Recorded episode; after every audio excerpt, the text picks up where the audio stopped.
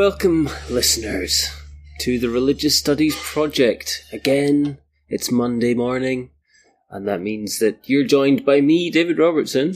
And me, Christopher Cotter. We're going back in time a little bit and we're recording in a pub. Um, it's been a while since we've done that, David. Why are we doing that? We are doing that because we're on strike. Well, I'm, I'm, I'm technically not on strike, but I support the strike. And I am on strike, therefore I don't want to go into the university where we usually record. Now, of course, we're not on strike from producing the Religious Studies Project because that's supported by the listeners. Exactly. But um, yes, fingers crossed that by the time this goes out, um, the Universities and Colleges Union and Universities UK will have come to some sort of amicable, awesome arrangement. yes. But uh, this does mean that for the next three weeks, we're going to be recording in the Wash Bar in Edinburgh. Indeed. Um, it's also last week was Pie Week. Um, It was. It was International Pie Week.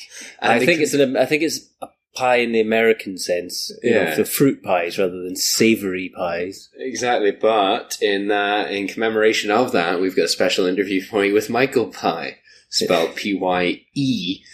On uh, well, P Y E. Sorry, I put the emphasis in the wrong place there. On uh, religious change in Japanese Shinto, conducted by Hans van Eyghen at the uh, most recent EASR conference, and we're just going to pass straight over to Michael and Hans. Okay, uh, I'm with uh, Professor Michael Pye, at University of Marburg, uh, to discuss Shintoism. Welcome, Professor Michael Pye. Thank you. Um, first question: uh, Shinto is often called the native religion of Japan. Could you tell us a little bit about that definition? What might be wrong with it? Uh, yes. Um, well, it is a, a native religion of Japan. That's not problematic in itself, I think. But the problem is that during the long history of Japan, what we now call Shinto was constantly created and recreated. So, what the uh, what people nowadays uh, regard as Shinto isn't necessarily what was Shinto a few hundred years ago or a thousand years ago, etc. That's the problem. And what would be some of the main differences between current Shintoism and, say, ancient Shintoism? Well, the excuse me. The the uh, I think the main point is that in the 19th century, Shinto became ideologized and used by the state in support of nationalism, and so therefore new agendas appeared, which were of a modern kind. And in prior to that, there was a long period when Shinto was very closely identified with Buddhism. It was difficult to separate them out. They form part of a wide religious complex. And then, if we look back even earlier, we uh, uh, have difficulty in being sure that uh, Shinto was uh, very much like what modern Shinto is like. Nevertheless, there are ancient traditions of the worship of kami and rituals connected with kami. That's the divinities in Shinto, and so uh, so there are important continuities. Um, but uh, as I said, because of the long history, there have been many shifts and developments. Well, some, mainly Japanese scholars, I've been told, like, try to argue that there's a form of pure Shintoism that goes all the way back to ancient times, which got corrupted during the Middle Ages. Could you tell us a little bit something about their claim and what's maybe wrong with it? Well, I think that what's wrong with it is that they're trying to posit uh, a unique pure Shinto, which can't really be historically maintained. And they want Why to do that? that? Well, they want to do that because they they they want it to be they want it to be the national religion of the whole of the Japanese people. Not all Japanese people uh, agree with that and want that, but they would like it to be that. So therefore, they are laying claim to the origins of the Japanese people and the origins of the uh, imperial line of, of emperors. Uh, in, a, in, a, in an attempt to have a kind of coherent civic religion, which is um, w- which is um, it just doesn't fit with what we know about the ancient periods. And uh, how doesn't it fit? Like, Well, it doesn't fit because the, um,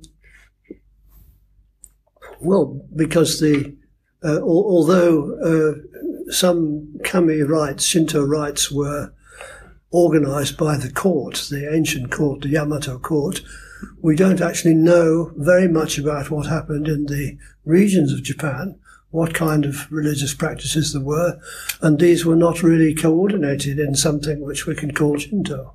okay.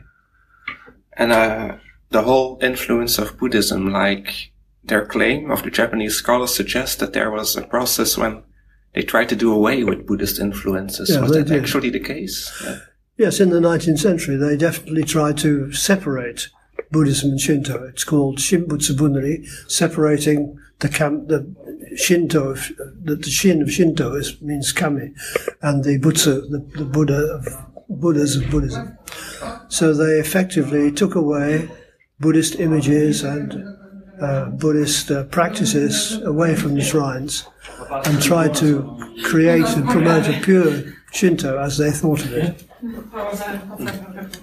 And uh, who did this? The government, I assume. The government led it, and then it was done. The government wished it and decreed it, but it was carried out, of course, by shrine authorities. And how did uh, the people respond? Like often, popular, popul, the people are very resistant to religious changes. They try to keep doing the practices they always did. Was there something like that going on, or did they just follow the dictates? Well, there wasn't very much resistance because it wasn't very easy to resist it, actually. And um, the um, uh, to some extent, after the Second World War, there has been a move to return to a closer symbiosis of Buddhism and Shinto, but at the time it wasn't really possible to resist it. So uh, part of that movement also was to install the divinities which are mentioned in the ancient texts in shrines all over Japan, where previously there had been more mysterious divinities of maybe an ambiguous nature. So they tried to clean up the um, the kind of uh, character of Shinto in many ways, not not only by removing Buddhist influences, but also by by um, organizing the pantheon in a the Shinto pantheon in a sort of structured way. Um, well, the whole uh, symbiosis with Buddhism, I imagine Buddhism has a very specific goal in mind with what um, Buddhas, uh, Bodhisattvas, and uh, spirits are doing for people, what role they play. So, could you tell us a little bit about that? How that changed Shintoism? Well, I think you you may be thinking of the of the situation in which uh, uh, Buddhist leaders, Buddhist monks and thinkers tried to assimilate Shinto divinities and mobilize them for the purposes of leading people into Buddhism. Is that what you're thinking about? Or leading them into salvation? Yes, leading them into salvation or enlightenment, rather, uh, leading them into the path of Buddhahood. Butsudo is the path of Buddhahood.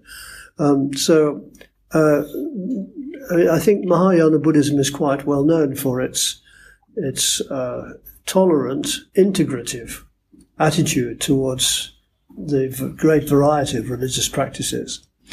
Uh, so, uh, it, it's not so much tolerance in a kind of um, modern Western liberal sense, but uh, more in the sense of uh, making room for things uh, to be to be carried out, popular practices, daily practices, uh, in which people have uh, the possibility of satisfying their daily needs, their practical needs, for security, safety, for for good harvests, for um, benefits of various kinds in this world. Um, and so Mahayana Buddhism, which is most Japanese forms of Buddhism are in the Mahayana tradition, they um, uh, Mahayana Buddhism seeks to uh, make room for all of these things in order to lead people towards Buddhist ideas. So uh, it, it, has a the the leading monks have a very reflective attitude about that. They they understand those processes. It sounds rather like Buddhism is incorporating Shintoism into a broader framework, rather than there is a symbiosis where the two are mutual partners. Well, no, they weren't. In in the heyday of the medieval period, they were not really mutual partners. That's true. But Buddhism, especially esoteric Buddhism, was the dominant partner. Okay. And so that's why the when you have the um, uh, more decisive response by Shinto thinkers, Shinto oriented thinkers, and the um, uh, and especially when it came to be backed up by the government, um, the um, uh, well, the attempt was made to to take the initiative over against Buddhism. I want to get back to um, post-war Shintoism. Okay. You said there we again see a symbiosis with Buddhism or mutual influences. Like I imagine like some Shinto thinkers aren't happy with that. Are there people who like try to do away with that or try to respond to that, or isn't that really a? Well, I, I don't think so. It's, I mean, this is not a massive movement, but we, have recently seen some signs. For example, the the head temple of Tendai Buddhism on Mount Hiei near Kyoto has been um, uh, have, making overtures to the the priests in charge of the Ise shrine, which is closely linked with the imperial family, where the sun goddess is enshrined, Amaterasu Mikami. And um, so these overtures are uh, a, a kind of friendly, a friendly approach, which is quite supportive of Shinto institutions and Tendai Buddhist institutions. And not, not all Buddhists are interested in that. But there isn't really any complaint. There isn't really any um, uh, resistance to that on the part of Shinto leaders because they're happy to be recognized, to find wider recognition in Japanese society. Uh, okay. Um, okay. And uh, I um, want to touch on another point now. Um, okay. Again, on post war Shintoism like uh, there's the experience of the war, of course. Yeah. This must have been traumatic. How did that influence Shintoism? It was, of course, the emperor uh, renouncing his powers, more or less. Uh, what did it? How? What was the impact of the war, and especially the afterwar period, on Shintoism? Hmm. Well, it's a big subject. But by the way, we usually speak of Shinto rather than Shintoism. I'm sorry. Hmm. It's okay, but uh, Shintoism is widely used. I know the word is used, but uh, it rather suggests uh, uh, an ideology rather than a religion. So I prefer to speak of Shinto usually. Um, well, the, the, first main point is that the um, that the official forms of Shinto were disestablished, separated from the state. That was a very necessary move after the end of the war, and so um, there is um, a problem about the ways in which contemporary Shinto can be part of public life.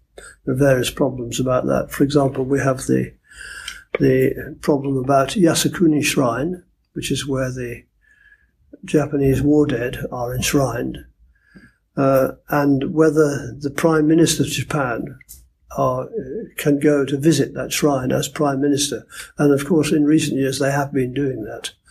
So other people have objected to that. So because they're um, war criminals. Well, well, that's that's one reason. But the the yes, because some war, a small number of war criminals are uh, convicted war criminals are enshrined there. Uh, but um, the the main problem is the question of the separation of religion and state. You see, so people don't really want to have a blurring of that of that distinction, which is which is an important guarantee for the secular democracy which we now have in Japan. So that's one of the problems. And similar problem arose with the enthronement of the present emperor, uh, because um, uh, the, again uh, the the emperor uh, is descended from the previous emperors, of course, and the enthronement is partly based on religious traditions connected with Amaterasu, the sun goddess. And so, how can you have the enthronement of the emperor in a non-religious way? That's that, that was the problem. So, in fact, they did it quite well because they had two separate lots of activity. One was the public secular ascension of the throne and a declaration by the emperor himself. And the other part was a series of rituals in the imperial household, in the gardens, in the grounds of the imperial palace in Tokyo. So those two things were separated. And I thought that was quite successful. But some of the other things are not so successful. So with Yasukuni Shrine, there is blurring of the, of the distinctions and in some other cases too. Sorry to interrupt the episode, but we just wanted to let you know to remind you about our Patreon link. Uh, the Religious Studies Project has always been free since its inception, uh, but we know that there's a great problem in academia with uh, people not being paid for the work that they're expected to do, particularly early career scholars. And we at the RSP want to be part of the solution, not part of the problem.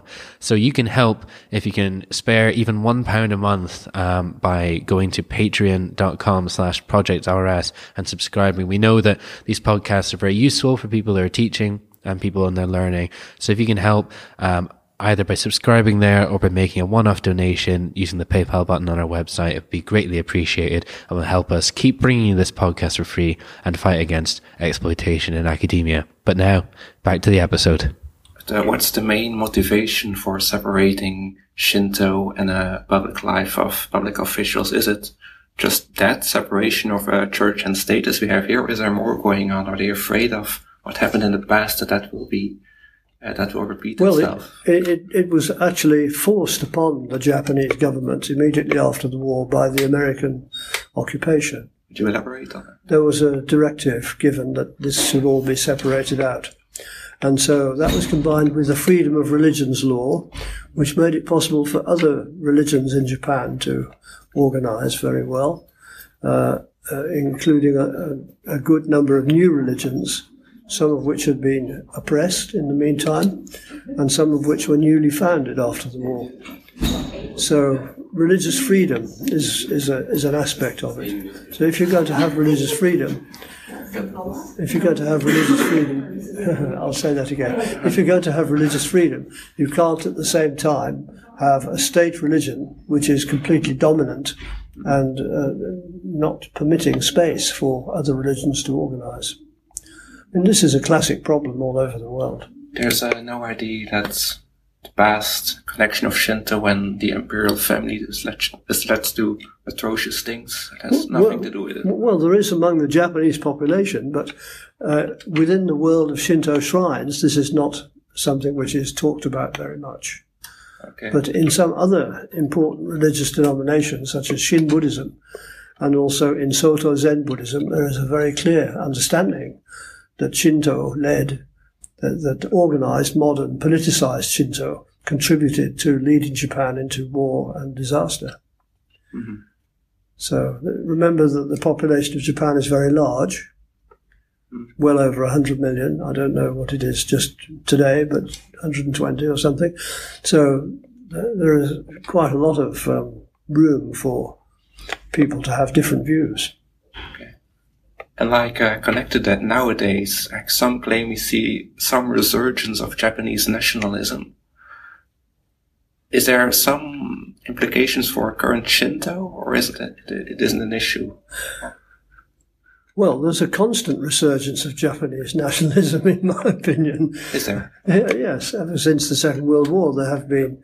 Uh, we've had mainly uh, right of centre governments in Japan, and um, usually uh, some members of the government have been saying things which are quite right wing and uh, even militaristic.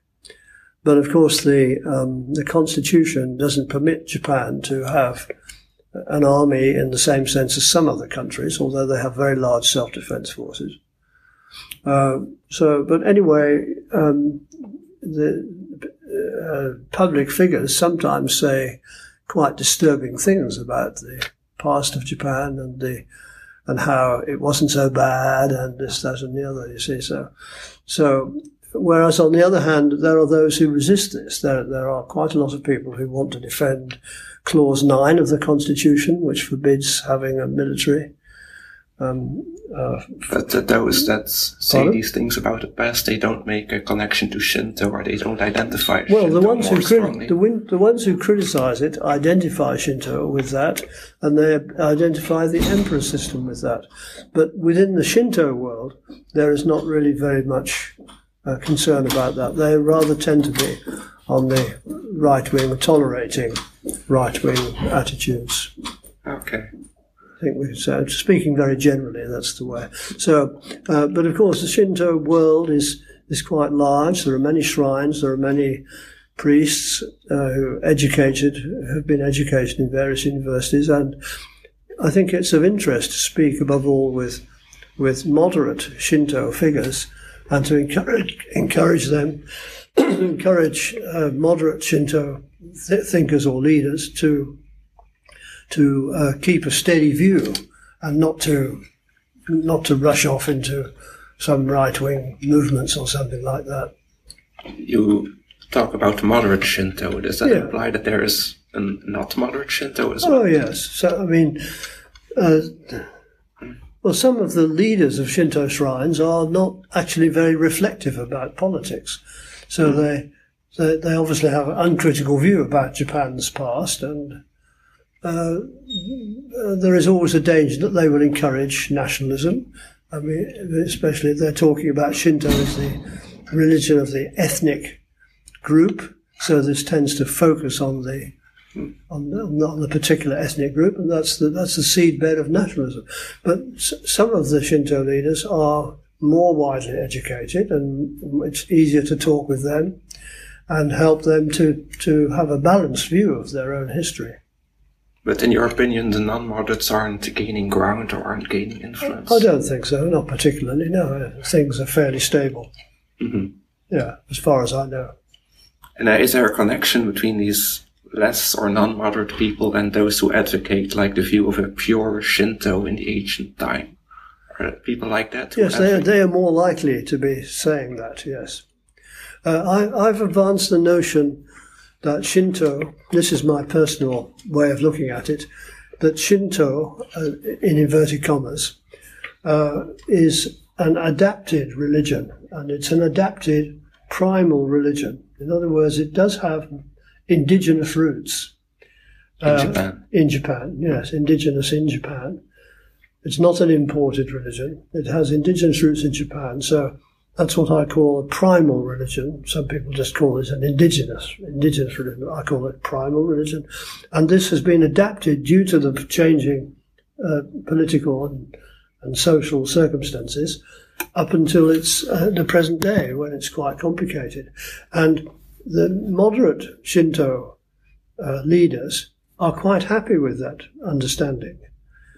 They, and they are less likely to be asserting some kind of simplified, essential Shinto as having been there from time immemorial. So they are quite happy to perceive the historical vicissitudes and changes, and they know perfectly well that the way in which Shinto was used politically in the 19th and early 20th century is, is not really a possible way for Japan in the future. So they are, they are providing a more balanced service to religious needs of Japanese people without having a heavy politicized attitude. And uh, like apart from the shrines and the priests, like the common people, the common practitioners, is that something that's on their mind? Whether there's a pure No, Shinto? no, I don't think so. They just go to the shrine to to uh, get their fortunes told and to pray for benefits and for a quiet life and prosperity and so on. People are not really thinking about this. No, I don't think so. And they like show certain more symbiosis with Buddhism as you see here in the West? Christians who meditate, Christians who attend other services even. You see that in, in Japan as well? With Shinto practitioners who are engaged in Buddhist practices or other practices? Well, some Buddhist denominations are quite tolerant of Shinto practices, but others are more strict and they don't really want their believers, their followers, to take part in the practices of Shinto shrines. Uh, but um, as far as the Shinto shrine leaders are concerned, they don't really mind if people go to Buddhist temples or not. They just like them uh, to come to the shrine first. For example, at New Year, please come to the shrine first, the local shrine, and then you can go off somewhere else to celebrate New Year in a different way. That's quite common. There's no friction in certain Shinto beliefs and certain Buddhist beliefs, for example. Or Well, there is between, uh, um, in general, there is not in the minds of maybe the majority of people, but there is some friction in the case of the more, what we might call the more decisive popular denominations of Buddhism. Uh, Shin Buddhism, which has about 16 million followers after all, and also Nichiren Buddhism, and some of the new Buddhist movements, which have a rather strict view of, of their own form of Buddhism. And so there is, to some extent, a rejection of Shinto. They try to encourage people not to bother with Shinto practices, not to bother to go to Shinto shrines, but to concentrate on their own religious practice. And of course, because there is no public religious education in schools, because of the separation of religion and state, uh, people in general are not very well informed about the variety of religions in Japan. They don't actually know very much about uh, the different Buddhist denominations, or if they're in Buddhist context, they don't know very much about Shinto shrines, for example. So that, that, that's part of it. Some some ignorance, difference through ignorance, you might say. Okay. And a final question about uh, the study of Shinto. Like uh, these questions about uh, pure Shinto and uh, symbiosis with Buddhism. How do you see it going forward? Is there building a consensus somehow that the, the ancient pure Shinto isn't a worldwide approach? Or is it Do you mean among scholars or yeah, among some Shinto? scholars? among scholars. Well, I think that's pretty pretty well accepted among scholars that that um, uh, th- there wasn't a there wasn't an original pure Shinto which we could just uh, define and grasp, uh, but that the origins are complex and that the the focusing of something which we can call Shinto actually took place step by step and, and later than the oldest documents that we have. So I think that's that everybody realizes that. But the problem arises because uh, when Japanese writers, uh, uh, maybe rather popular writers and media people, when they refer to Shinto as, as if it were an original, pure thing which you can just get from the past. That's the problem, but not among academics. And that isn't going away. Like No, that won't go away. I don't think so. I'm not very optimistic. No, because it's a it's an ideological statement which which people find easy to swallow. So they will keep on saying that for some time. We just have to be learn to be to live with that and to to maintain the academic clarity over against the religious standpoints. But this is you find this in any studies of religion. You have to distinguish between the academic reflection on it and the historical analysis on the one hand, and the religious positions on the other hand, which are quite often misleading or incorrect. Thank you very much for Yeah. this very interesting interview. It's my pleasure. Thank you very much. Thanks so much for that, Michael and Hans. Always a pleasure to hear from both of them. Um, talking of pies, I mean, that was, there was a hint of sweetness there, but definitely lots to get your teeth into Absolutely. and to chew over. Um, but also great to have, uh, you know, more on Asia, um, Japan in particular, uh, part of the world that we're very curious about, but don't get enough of. It's fantastic to have um, a, a, luminary in both uh, BASR and IAHR history um, as part of the RSP. So thanks so much to Professor Pye. Um, what else have we got to say? The website's been playing up a little bit lately, listeners, and we're, we're sorry about that. Um, we're we've been trying to extricate our uh, website from um, the, the current hosting providers, and we're just going to name and shame them. DigitalOcean, never work with them. No, don't. Never. Um, Um, don't do it. Um, you'd be surprised how difficult they've been making our life and how difficult it is to get your website off them. Not only refusing to help, but then preventing us from doing something about it ourselves. That's not good. And at the same time, complaining that we're not, you know, oh, you haven't paid us enough for this month. Yeah. and But, but, it, the website must be up and running if you're listening to this. exactly. Um, but don't forget that um, if the site is down, and it's always going to happen from time to time, all of our, well, our most recent interviews are all available still on YouTube. Um, some of them in video format as well, so you can check them out over there.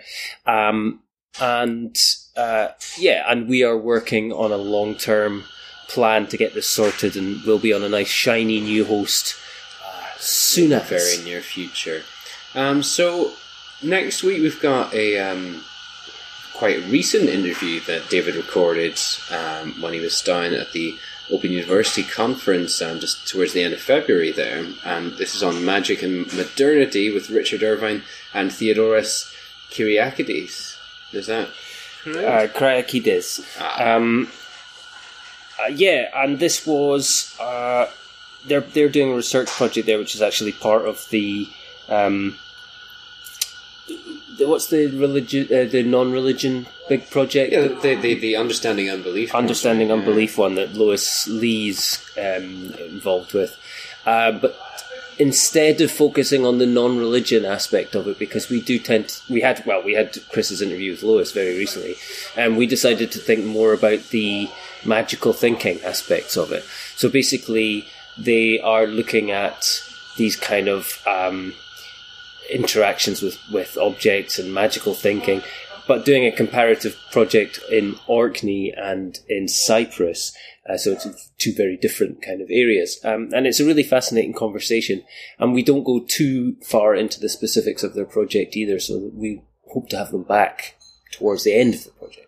Fantastic. I'm really looking forward to that. Um, so, listeners, um, you can come back next week, and fingers crossed, we will be here and we'll still be in the Wash Bar in Edinburgh. Um, but from David and I, Thanks for listening. The Religious Studies Project is sponsored by the British Association for the Study of Religions, the North American Association for the Study of Religion, and the International Association for the History of Religions. The RSP is produced by the Religious Studies Project Association, SCIO, a Scottish charitable incorporated organisation, charity number SCO 47750. Brought to you by founders and editors in chief Chris Cotter and David Robertson, and our managing editor Thomas J. Coleman III. Our features are edited by Jonathan Tuckett, and our Opportunities Digest by Ella Bock. Podcast transcription by Helen Bradstock, with audio editing by Gregory Schneider and Samuel Ward. Social media managed by Ray Radford, and sales and marketing by Sammy Bishop. Don't forget you can support the project by using our amazon.com.co.uk and .ca links or donating at patreon.com slash projectrs. And you can find us on Facebook, Twitter, Google+, YouTube, iTunes and other portals.